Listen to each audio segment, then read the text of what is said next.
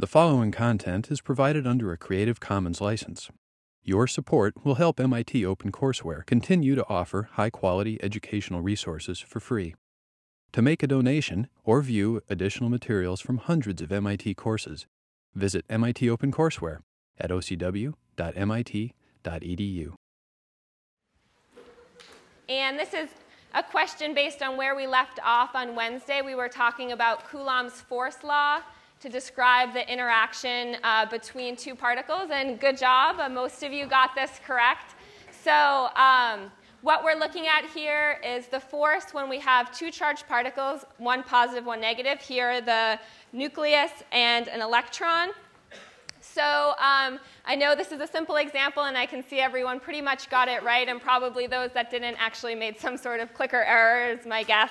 Uh, but I wanted to use this to point out that in this class, in general, anytime you see an equation to explain a certain phenomenon, such as here looking at force, it's a good idea to check yourself by first plugging it into the actual equation. So you could plug in infinity in this equation here, and what you would see is, of course, the force, if you just solve the math problem, goes to zero.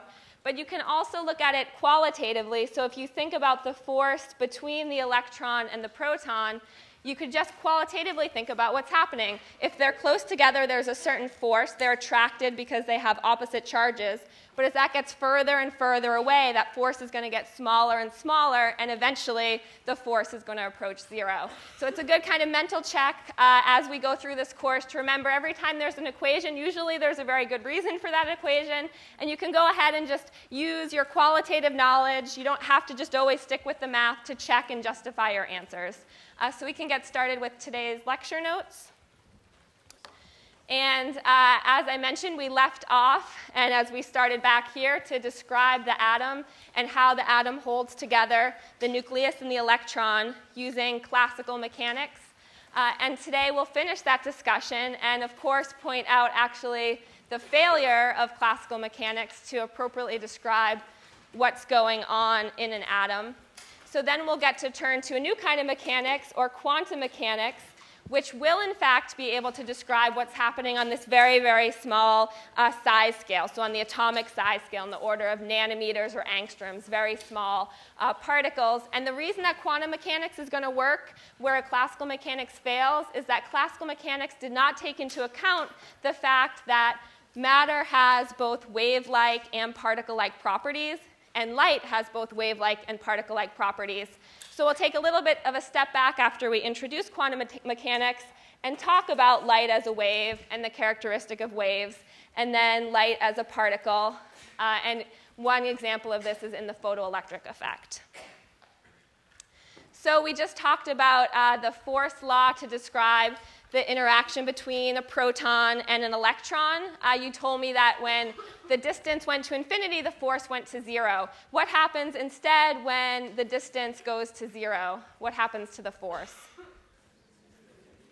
Yeah, so the force actually goes to infinity, and specifically, it goes to negative infinity. Uh, infinity is the force when we're thinking about it in our brains. Uh, negative infinity is when we actually plug it into the equation here. And the reason is the convention that the negative sign is just telling us the direction that the force is coming together instead of pushing apart. So we can use Coulomb's force law to think about the force between these two particles. Uh, and it does that. It tells us the force is a function of that distance. But what it does not tell us, which if we're trying to describe an atom, we really want to know, is what, what happens to the distance as time passes. So r is a function of time. But luckily for us, there's a classical equation of motion that will, in fact, describe how the electron and nucleus change position or change their radius as a function of time. Um, so that's, does anyone know which uh, classical law of motion that would be? Yep. So it's going to be Newton's second law, force equals mass times acceleration. Those of you that are quick page turners have a little one up on answering that. Um, and that tells us force as, as a function of acceleration. We want to know it, though, as a function of radius. So we can just take the first derivative and get ourselves to velocity. So force is equal to mass times dv dt. But of course, we want to go all the way to distance, so we take the second derivative, and we have this equation for force here. And what we can do in order to bring the two equations together is to plug in the Coulomb force law right here. So now we have our Coulomb force law all plugged in here, and we have this differential equation that we could solve if we wanted to figure out what the force was at different times t or at different positions of r. So all of you will have the opportunity to solve differential equations in your math courses here. We won't do it in this chemistry course. In later chemistry courses, you'll also get to solve differential equations. Uh, but instead, in this chemistry course, I will just tell you the solutions to differential equations. Uh, and what we can do is we can start with some initial value of r, and here I write r being 10 angstroms. That's a good approximation when we're talking about atoms, because that's about the size of an atom. So let's say we start off at the distance being 10 angstroms. We can plug that into this differential equation that we'll have and solve it. Uh, and what we find out is that r actually goes to 0 at a time that's equal to 10 to the negative 10 seconds. So let's think qualitatively for a second about what that means or what the real meaning of that is. What that is telling us is that according to Newtonian mechanics and Coulomb's force law, is that the electron should actually plummet into the nucleus in 0.1 nanoseconds. So we have a little bit of a problem here. And the problem that we have is that what we're figuring out mathematically is not exactly matching up with what we're observing experimentally. And in fact, it's often kind of difficult to experimentally test your uh, mathematical predictions. A lot of people spend many, many years testing one single mathematical prediction. But I think all of us right now can probably test this prediction right here. And we're observing that, in fact, all of us and all the atoms we can see are not immediately collapsing in less than a nanosecond. So just if you can take what I'm saying for a moment right now, that in fact this, should collapse in this very small time frame, we have to see that there's a problem with one of these two things, either the Coulomb force law or uh, Newtonian mechanics. So uh, what do you guys think is probably the issue here? So uh, it's, it's Newtonian mechanics. And the reason for this is because Newtonian mechanics does not work on this very, very small size scale. As we said, Newtonian mechanics does work in most cases. It does work when we're discussing things that we can see. It does work even on things that are too small to measure. But once we get to the atomic size scale, what happens is we need to be taking into, ac into account the fact that matter has these wave-like properties. And we'll learn more about that later, but essentially, classical mechanics does not take that into account at all. So we need a new kind of mechanics, which is quantum mechanics, which will accurately explain the behavior of molecules on this small scale. So as I mentioned, the real key to quantum mechanics is that it's treating matter not just like it's a particle, which is what we were just doing, but also like it's a wave, and it treats light that way too. The second important point to quantum mechanics is that it actually uh, considers the fact that light consists of these discrete packets or particle like pieces of energy, which are called photons. And if you think about what's actually happening here, this second point that light consists of photons is actually the same thing as saying that light shows particle like uh, properties. But that's such an important point that I, I, put it separately, and we'll cover that separately uh, as we go along. So we now have this uh, new way of thinking about how a, a, nucleus and an electron can hang together, and this is quantum mechanics. And we can use this to come up with a new way to describe our atom and the behavior of atoms. Uh, but the problem is, before we do this, it makes sense to take a little bit of a step back and actually make sure we're all on the same page in understanding why quantum mechanics is so important and how it works, and specifically understanding what we mean when we say that light is both a particle and a wave, and that matter is both a particle and a wave. So uh, we'll move on to this discussion of light as a wave, uh, and we really won't pick up into going back to applying quantum mechanics to the atom until Friday, uh, but in the meantime, we'll really get to understand the wave particle duality of light and of matter.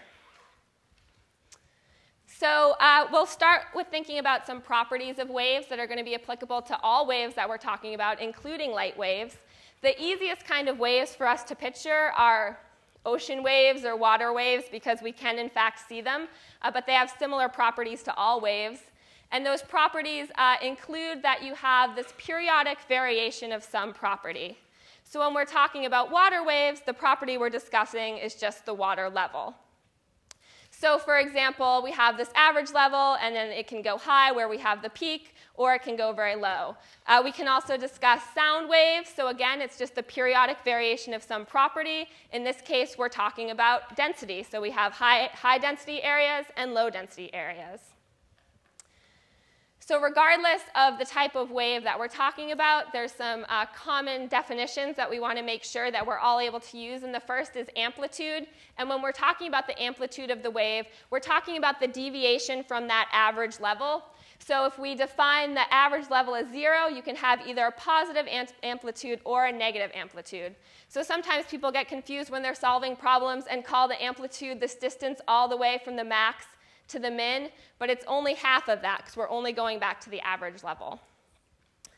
So what we really want to talk about here is light waves. And light waves have the same properties as these other kind of waves in that they're the periodic variation of some property. So when we're discussing light waves, what we're talking about is actually light or electromagnetic radiation is what we'll be calling it throughout the course. And that's the periodic variation of an electric field. So instead of having the periodic, periodic variation of water or the periodic variation of air density, here we're talking about an electric field. We know what an electric field is. It's just a space through which a Coulomb force operates. And the important thing to think about when you're talking about the fact that it's a periodic variation is if you put a charged particle somewhere into an electric field, uh, it will, of course, go in a certain direction toward the charge it's attracted to. But you need to think about the difference. If you, if you have a particle here on your wave, it will go in one direction. But remember, waves don't just have magnitude, they also do have direction. So if instead you put your particle somewhere down here on the electric field uh, or on the wave, the electric field will now be in the other direction. So uh, your particle will be pushed the other way. And from physics, you know that, of course, if we have a propagating electric field, we also have a perpendicular magnetic field that's going back and forth. But in terms of worrying about uh, using the concepts of a wave to solve chemistry problems in this course, we can actually put aside the fact uh, and only, only focus on the electric field part of things because that's what's going to be interacting with our charged particles, such as our electrons. So, uh, other properties of waves that uh, you probably are all familiar with, but I just want to review, is the idea of a wavelength. If we're talking about the wavelength of a wave, we're just talking about the distance that there is between successive maxima. Uh, or, of course, we can also be talking about the distance between successive minima. Basically, we can take any point on the wave, and it's the distance to that same point uh, later on in the wave. So that's what we call one wavelength. We also commonly discuss the frequency of a wave. And the frequency is just the number of cycles that that wave goes through per unit time. So by a cycle, we basically mean how many times we cycle through a complete wavelength. So if something cycles through five wavelengths in a single second, we would just say that the frequency of that wave is five per second. We can also mathematically describe what's going on here other than just graphing it. Um, so if we want to look at the mathematical equation of a wave, we want to describe, again, as I mentioned, what we're describing is the electric field. We're not worrying about the magnetic field here. As a function of x and t, that's equal to a cosine 2 pi x over wavelength minus 2 pi nu t. And note that this is the Greek letter nu, this is not a v where we have E, which is equal to the electric field. What is X? Yep, the position of the wave. And what about T? Yeah, so we're talking about both position and time.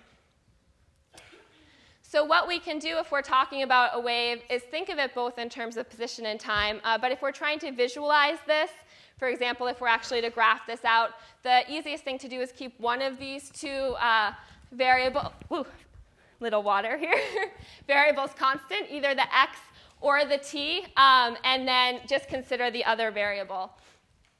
So for example, if we're to hold the time constant, this makes it a lot simpler of an equation because what we can end up doing is actually uh, crossing out this whole term here.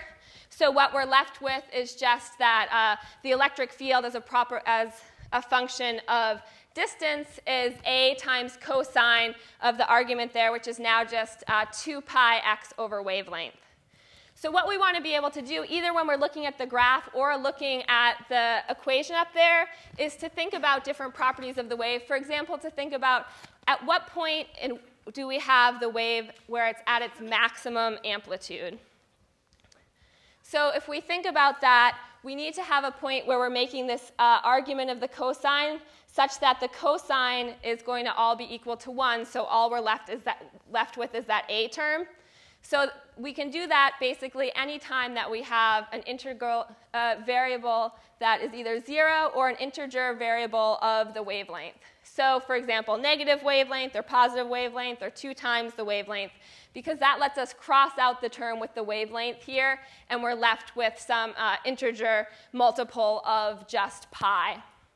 So that's sort of the mathematically how we get to A, but we can also just look at the graph here because every time we go one wavelength, we can see that we're back at a maximum. So uh, I mentioned we should be able to figure out where the maximum amplitude is. You should also just looking at an equation immediately be able to figure out what that maximum amplitude is uh, in terms of the height of it just by looking at that A term here. We should also be able to know the intensity of any light wave because intensity is just the amplitude squared. So we should immediately be able to know how bright or how intense a light is just looking at the wave equation or just by looking at a graph. We can also do a similar thing, and I'll keep my distance from the board, um, but we can instead be holding x constant, for example, putting x to be equal to 0, and then all we're doing is considering the electric field as a function of t. So in this case, we're crossing out the first term there, and we're left with amplitude times the cosine of 2 pi nu times t. And of course, we can do the same thing again. We can think about when the amplitude uh, is going to be at its maximum, and it's going to be any time cosine of this term now is equal to 1. So that will be at, for example, negative 1 over nu, or 0, or 1 over nu. And again, we can just look at our graph to figure that out. That's exactly where we're at a maximum. So 1 over nu uh, is another term we use, and we call it the period of a wave. And the period is just the inverse of the frequency. And if we think about frequency, that's number of cycles per unit time. So, for example, number of cycles per second, whereas the period is how much time it takes for one, for one cycle to occur.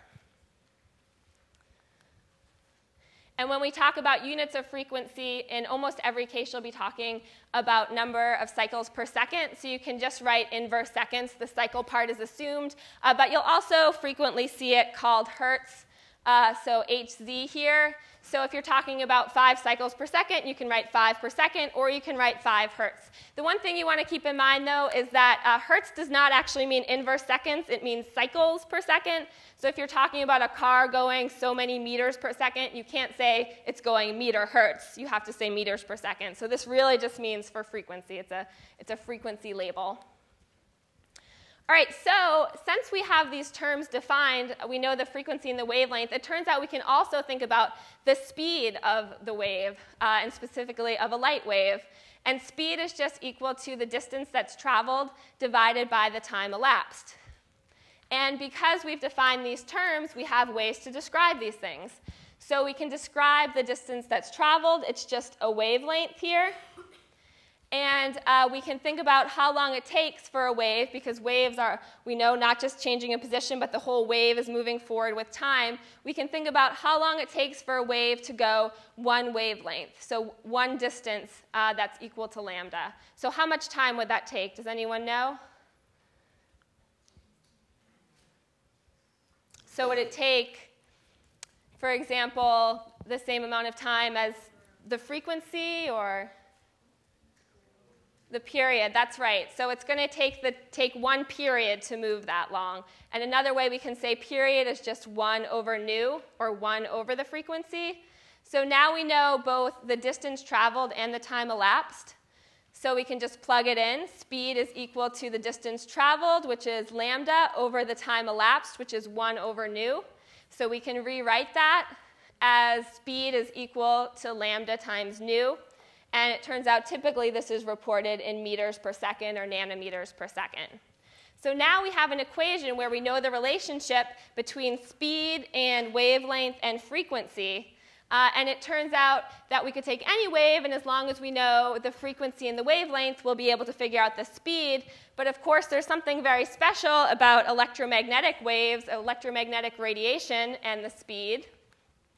And it's not really surprising for me to tell you that electromagnetic radiation has a constant speed, and that speed is what we call the speed of light.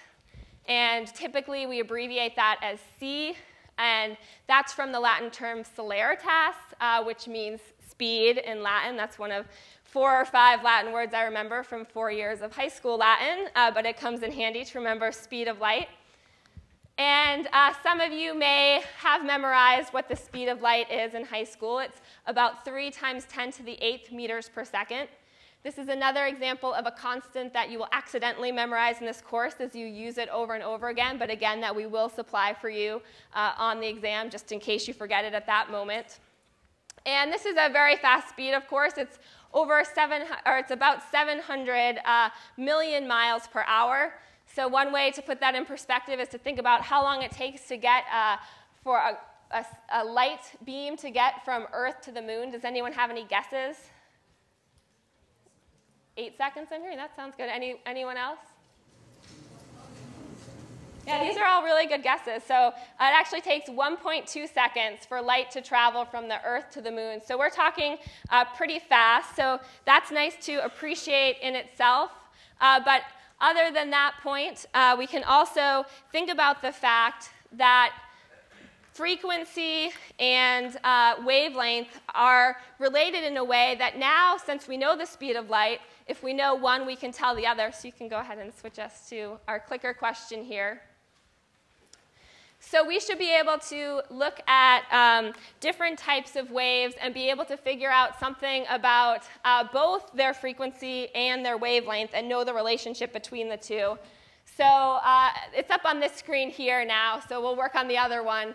Uh, if you can identify which of these statements is correct based on what you know about the relationship between frequency and wavelength, and also just looking at the waves.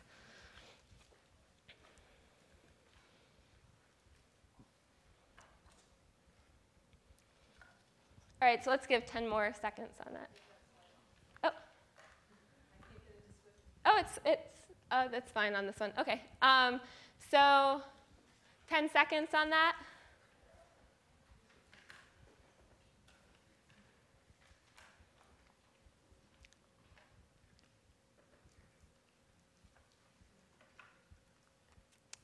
Right, so good job. So most people uh, could recognize that light wave A has the shorter wavelength. We can see that just by looking at the, the graph itself, we can see certainly this is shorter from maxima to maxima. This one we can't even see the next maxima, so it's much longer. And then we also know that means that it has the higher frequency because our relationship between wavelength and frequency are inversely related. And also we know, you know, the speed of light, so if we think about if it's a shorter wavelength, we'll be able to get a lot more wavelengths in in a given time than we would for a longer wavelength. Uh, so we can switch back to the notes uh, and think about what this means uh, and what this means when we're talking about all the different kinds of light waves we have, and I've shown a bunch here, is that if we have the wavelength, we also know the frequency of these wavelengths. So, for example, radio waves, which have very long wavelengths, have very uh, low frequencies, whereas where we go to waves that have very uh, long wavelength or very short wavelengths, such as X rays or cosmic rays, they in turn have very high frequencies. So it's important to get a little bit of a sense of what all these different kinds of uh, lights do. You're absolutely not responsible to uh, memorize what the wavelengths of the different types of lights are, but you do want to be able to uh, know the general order of them. So if someone tells you they're using UV light versus X-ray light, you know that the X-ray light is in fact at a higher frequency. So that's the important takeaway message from this slide. Uh, if we think about these different types of lights, Microwave light, if it's absorbed by a molecule, is a sufficient amount of uh, frequency and energy to get those molecules to rotate. That, of course, generates heat, so that's how your microwaves work. If we talk about uh, infrared light, which is at a higher frequency here and a shorter wavelength, infrared light, when it's absorbed by molecules, actually is enough to cause molecules now to vibrate. If we move up to the more high frequency end of visible light and all the way into UV light. If you shine UV light at certain molecules, it's going to have enough energy to actually pop that those electrons in that molecule up to a higher energy level, which will make more sense once we talk about energy levels uh, in atoms. But that's what UV light can do.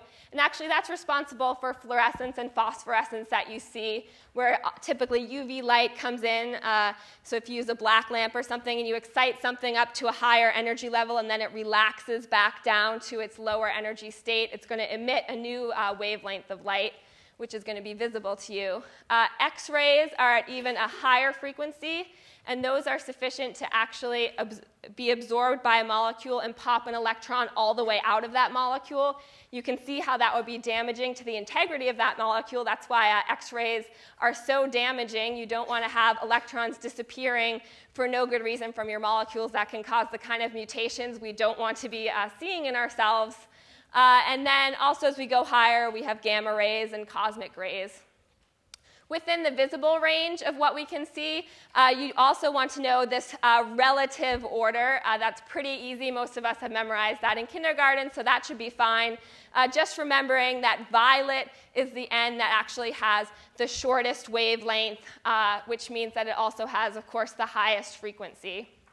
So, just an interesting fact about uh, this set of light, which we're most familiar with, if we think about our vision, it turns out that our vision is actually logarithmic and it's centered around this green frequency. So, if instead of a red laser pointer here, I had a green one, you'd actually, to our eyes, it would seem like the green one was brighter, even if the intensity was the same. And that's just because uh, our eyes are centered and logarithmic around uh, this green frequency set. So, using the relationship between uh, frequency and wavelength, we can actually understand a lot about what's going on. And pretty soon, we'll also draw the relationship very soon to energy, so it will be even more informative then. Uh, but I just want to point out uh, one of the many, many groups at MIT that works with different uh, fluorescing types of molecules. And this is Professor Bawendi's laboratory at MIT. And he works with quantum dots. And quantum dots are these just very tiny, tiny crystals of semiconductor material. They're on the order of 1 to 10 nanometers. And these can be shined on with UV light. They have a lot of different interesting properties, but one I'll mention is that if you excite them with UV light, they will uh, have some of the electrons move to a higher energy state, and when they drop back down, they actually emit light with wavelength that, is, that corresponds with the size of the actual quantum dot. So, from what we know so far, we should be able to look at any of these quantum dots, which are depicted as a cartoon here, but here we have an actual picture of the quantum dots uh, suspended in, in some sort of solution and, and shown on with UV light, and you can see that you can achieve this whole beautiful range of colors just by uh, modulating the size of the different dots. And we should be able to know if we're looking at a red dot, is a, is a red dot, it's going to have a longer wavelength. So is this a higher or lower frequency? Yeah, and similarly, if someone tells us that their dot is blue shifted, that should automatically in our heads tell us, oh, it's shifted to a higher frequency. Uh, and these dots are really interesting in that you can, I'm sure, by looking at this picture, already imagine just a whole slew of different biological or sensing applications that you could think of. For example, if you were trying to study different protein interactions, you could think about labeling them with different colored dots, or there's also a bunch of different fluorescent techniques uh, that you could apply using these dots. Or you could think of in vivo sensing, how useful these could be if you could think of a way uh, to get them into your body without being too toxic, for example. These are all things that the Bawendi group is working on. Uh, what they are real experts in is synthesizing many different kinds of these dots, and they have a synthetic scheme that's used by research groups around the world. Uh, the Bawendi group also collaborates uh, with people both at different schools and at MIT. One example on some of their biochemistry applications is with another professor at MIT, Alice Ting, and her lab.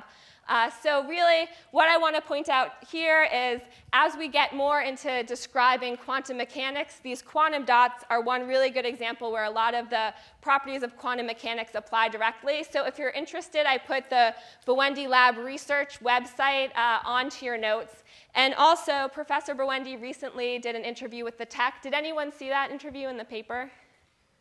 So, three or four.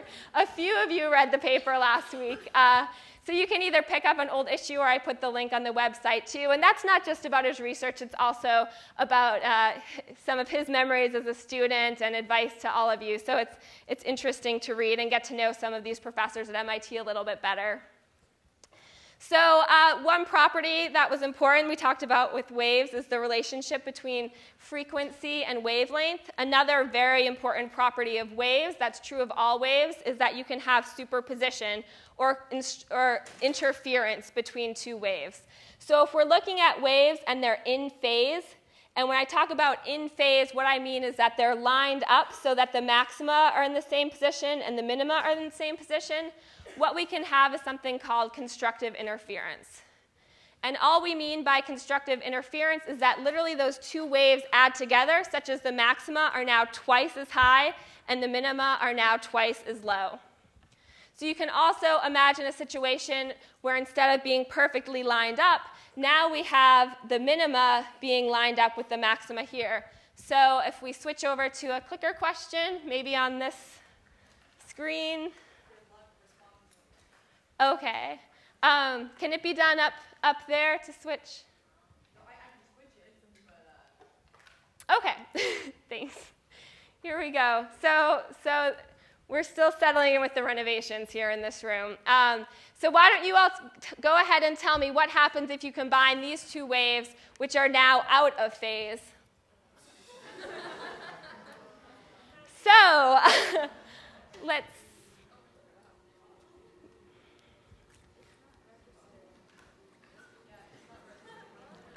Okay, so why don't you all think about what would happen?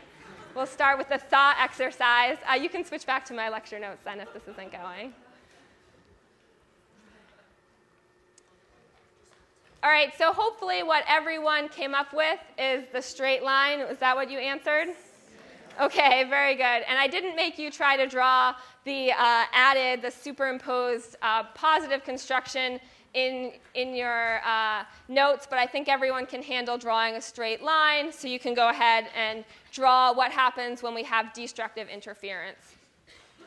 And destructive interference, of course, is the extreme, but you can picture also a case where you have waves that are not quite lined up, but they're also not completely out of phase. So in that case, you're either going to have the wave get a little bigger, but not twice as big, or a little bit smaller. So I think the easiest way to think about interference is not actually with light, but sometimes it's easiest to think about with sound, especially when you're dealing with times where you have destructive interference. Has anyone here ever been in a concert hall where they feel like they're kind of in a dead spot? Or uh, you don't quite hear as well, and if you move down just two seats, all of a sudden it's just blasting at you. Hopefully, not in this room. But have people experienced that before? Yeah, I've definitely experienced it too. Um, and really, all you're experiencing there is destructive interference in a very uh, bad way. Uh, halls are tr- they try to design halls such that that doesn't happen. Uh, and I show an example of a concert hall here.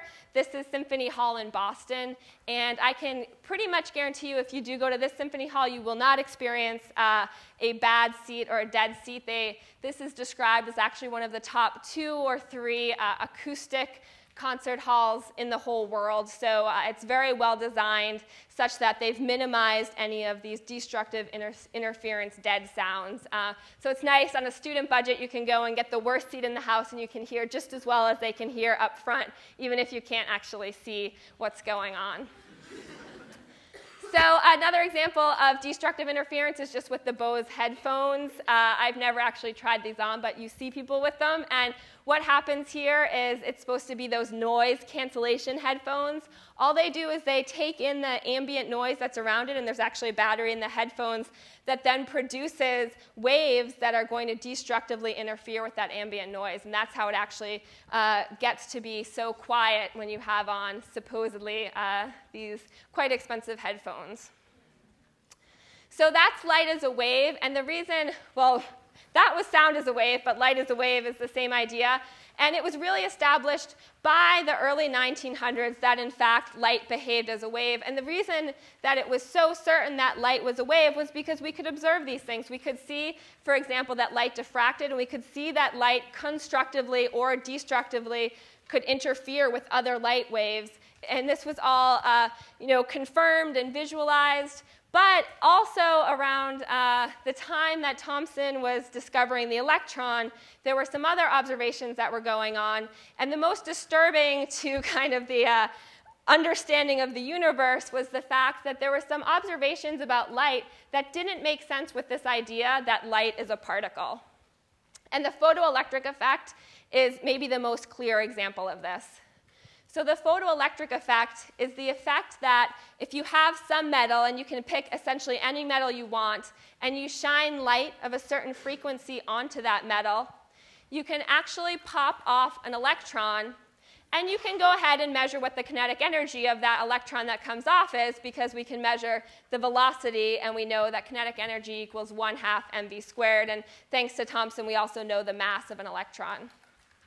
So uh, this is an interesting observation and in itself not too disturbing yet, uh, but the important thing to point out is that there's this threshold frequency that is of the metal, and each metal has a different threshold frequency, such as if you shine light on the metal where the frequency of the light is less than the threshold frequency, nothing will happen. No electron will pop off of that metal. However, if you shine a light with a frequency that's greater than the threshold frequency, you will be able to pop off an electron. So people were making this observation, but this wasn't making any sense at all because there was nothing in classical physics that described any sort of relationship between the frequency of light and the energy, much less the energy of an electron that would get uh, popped off of a metal that would uh, basically come off only when we're hitting this threshold frequency.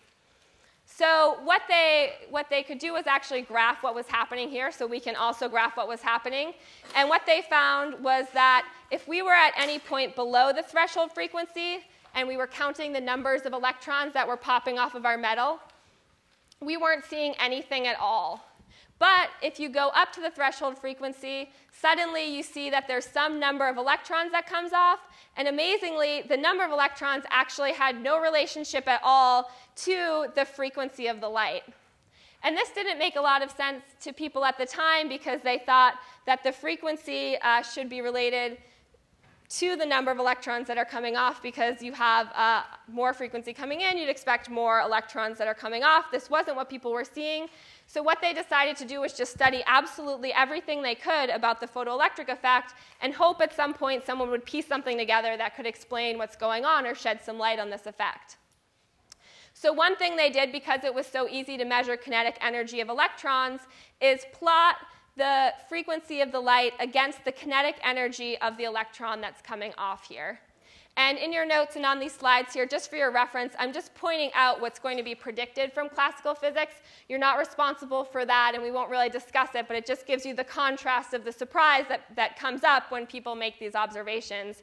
And the first observation was that the frequency of the light had a linear, linear relationship to the kinetic energy of the electrons that are ejected here.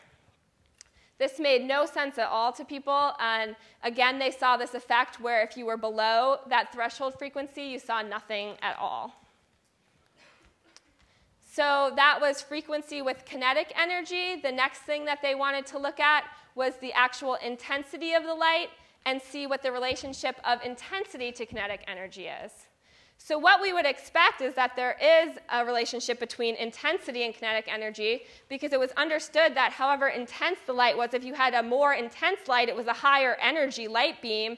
So, that should mean that the energy that's transferred the, to the electron should be greater. Uh, but that's not what you saw at all. And what you saw is that, that if you kept the frequency constant, there was absolutely no change in the kinetic energy of the electrons, no matter how high up you had the uh, intensity of the light go. You could keep increasing the intensity, and nothing was going to happen. So we could also plot the number of electrons that are ejected as a relationship to the intensity. So that was yet another experiment they could do. And this is what they had expected that there would be no relationship. But instead, here they saw that there was a linear relationship, not to the intensity and the kinetic energy of the electrons, but to the intensity and the number of electrons. So none of these observations made sense to any scientists at the time, and really all of these observations were made and somewhat put aside for several years before someone that could kind of process everything that was going on at once came along uh, and that person was Einstein, conveniently enough. If anyone could put it together, we would hope that he could, uh, and he did. And what he did uh, in a way that makes sense uh, when all of us look at it is he plotted all of these different uh, metals on the same graph and made some observations. So, for example, here we're showing rubidium and potassium and sodium plotted where we're plotting the uh, frequency. That's the frequency of that light that's coming into the metal versus the kinetic energy of the electron that's ejected from the surface of the metal. And what he found here, which is what you can see and we can all see pretty clearly, is the slope of all of these lines is the same regardless of what the type of metal is. So he, he fit all these to the equation of the line, and what he noticed was the slope was specifically this number, 6.626 times 10 to the negative 34 joules times seconds. And uh, he also found that the y-intercept for each one of these metals was equal to uh, basically this number here, which was the slope times the, uh, initial, or the minimum frequency required of each spe- specific metal. So that's of the threshold frequency.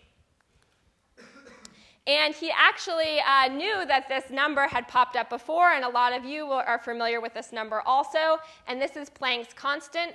Planck had observed this number as a fitting constant years earlier when he looked at some phenomena, and you can read about it in your book, such as black body radiation. And what he found was he needed this constant to fit his data uh, to what was observed. And this is the same thing that Einstein was observing, that he needed this fitting constant uh, in order to, that this constant was just falling right out of, for example, this slope and also the y-intercept. So he decided to go ahead and uh, define exactly what it is, this uh, line, in terms of these new constants, this constant he's calling h, which is Planck's constant. So on the y-axis, we have kinetic energy, so we can plug that in.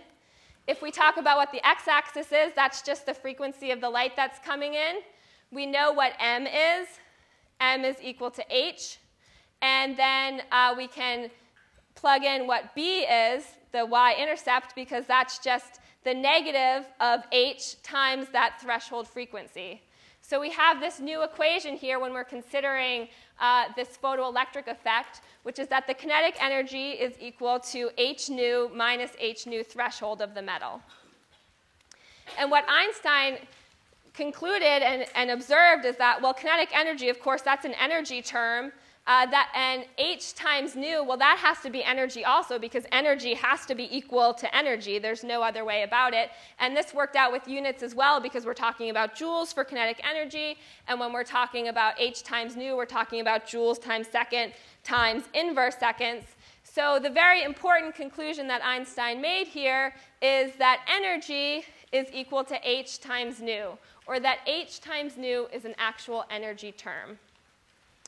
And uh, this kind of went along with two observations The first is that energy of a photon is proportional to its frequency. So this was never recognized before that if we know the frequency of a photon or a wave of light, we can know the energy of that light. So since we know that there's a relationship also between frequency and wavelength, we can do the same thing. If we know the wavelength, we can know the energy of the light. And I use the term photon here, and that's because he also concluded that light must be made up of these energy packets, and each packet has that h, that Planck's constant worth of energy in it. Uh, so you, that's why you have to multiply Planck's constant times the frequency. Any frequency can't have an energy. You have to.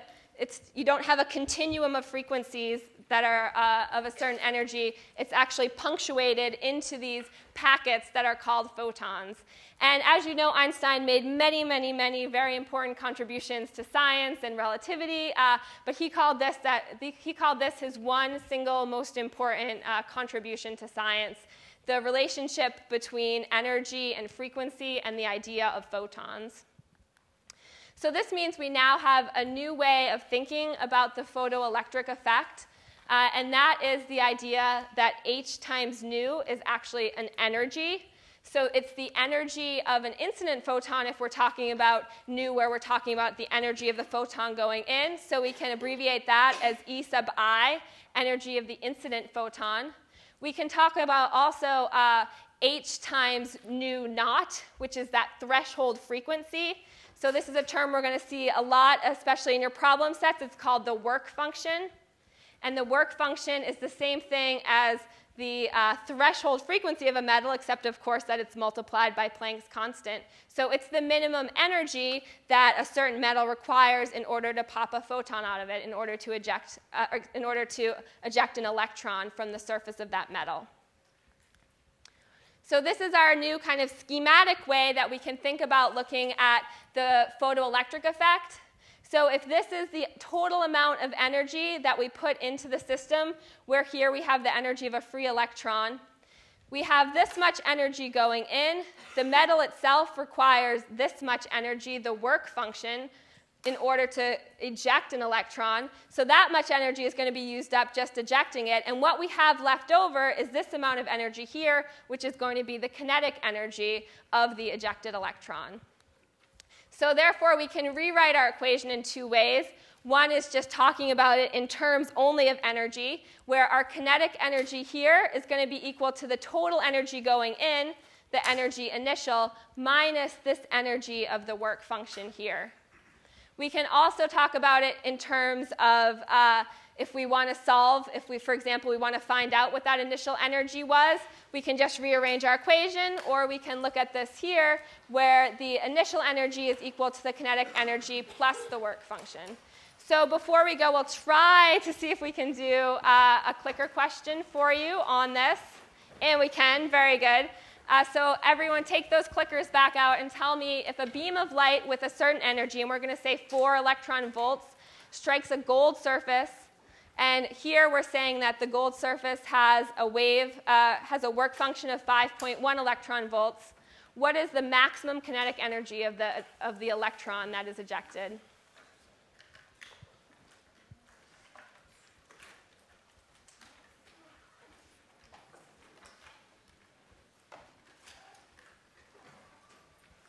So why don't you go ahead and take uh, 10 seconds on that?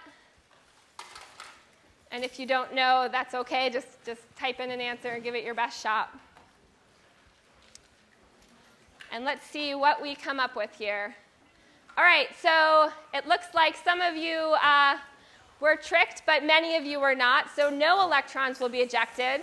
The reason for that is because this is the minimum amount of energy. Hold off a sec on the packing up. So in case someone doesn't understand, this is the minimum amount of energy that's required from the energy going in in order to eject an electron. So if the incident energy is less than the energy that's required, absolutely nothing will happen. That's the same thing we were talking about with threshold frequency. All right, now you can pack up and we'll see you on Wednesday.